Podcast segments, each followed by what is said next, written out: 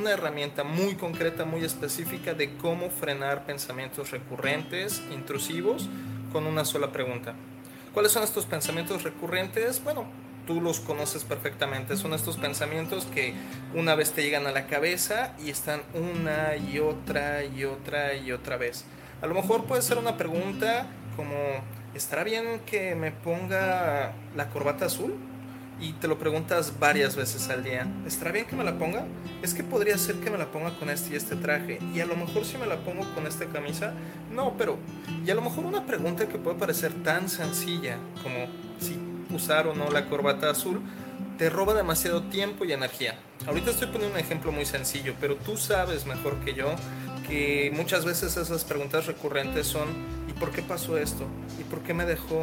¿y por qué no pude contestar esto? ¿por qué no? Tú sabes que hay preguntas que son muy dolorosas y que se, vuelven una y otra vez a nuestro cerebro. Pues bueno, te voy a dar un pequeño tip muy simple de cómo pensar en cosas distintas, cómo frenar esos pensamientos con una simple pregunta.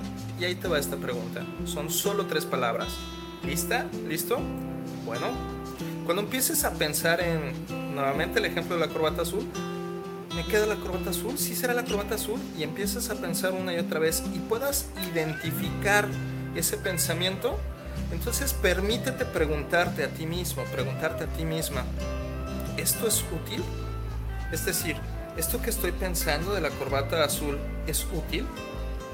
Entonces tu cerebro automáticamente meterá como freno de mano y dirá, a ver, espérate, o sea, eh, sí, es que sí es útil y a lo mejor va a decir, porque entonces con qué lo voy a combinar y entonces empieza otra serie de pensamientos.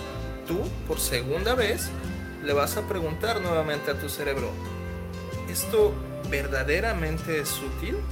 Es decir, es útil preguntarme y estar pensando todo esto y seguramente tu cerebro dirá sí, porque si no, en la fiesta de la noche o de la próxima semana va a pasar que... Y entonces tu cerebro tal vez, si es un cerebro demasiado activo, demasiado centrado en los pensamientos fatalistas, va a seguir...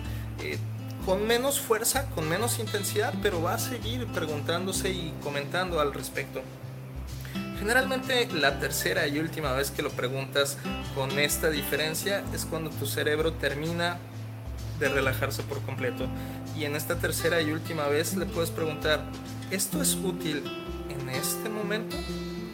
Y entonces tal vez tu cerebro diga, bueno, está bien, tienes razón. Esa fiesta es hasta dentro de una semana, puede ser que no lo decida ahorita, lo voy a decidir hasta la próxima semana.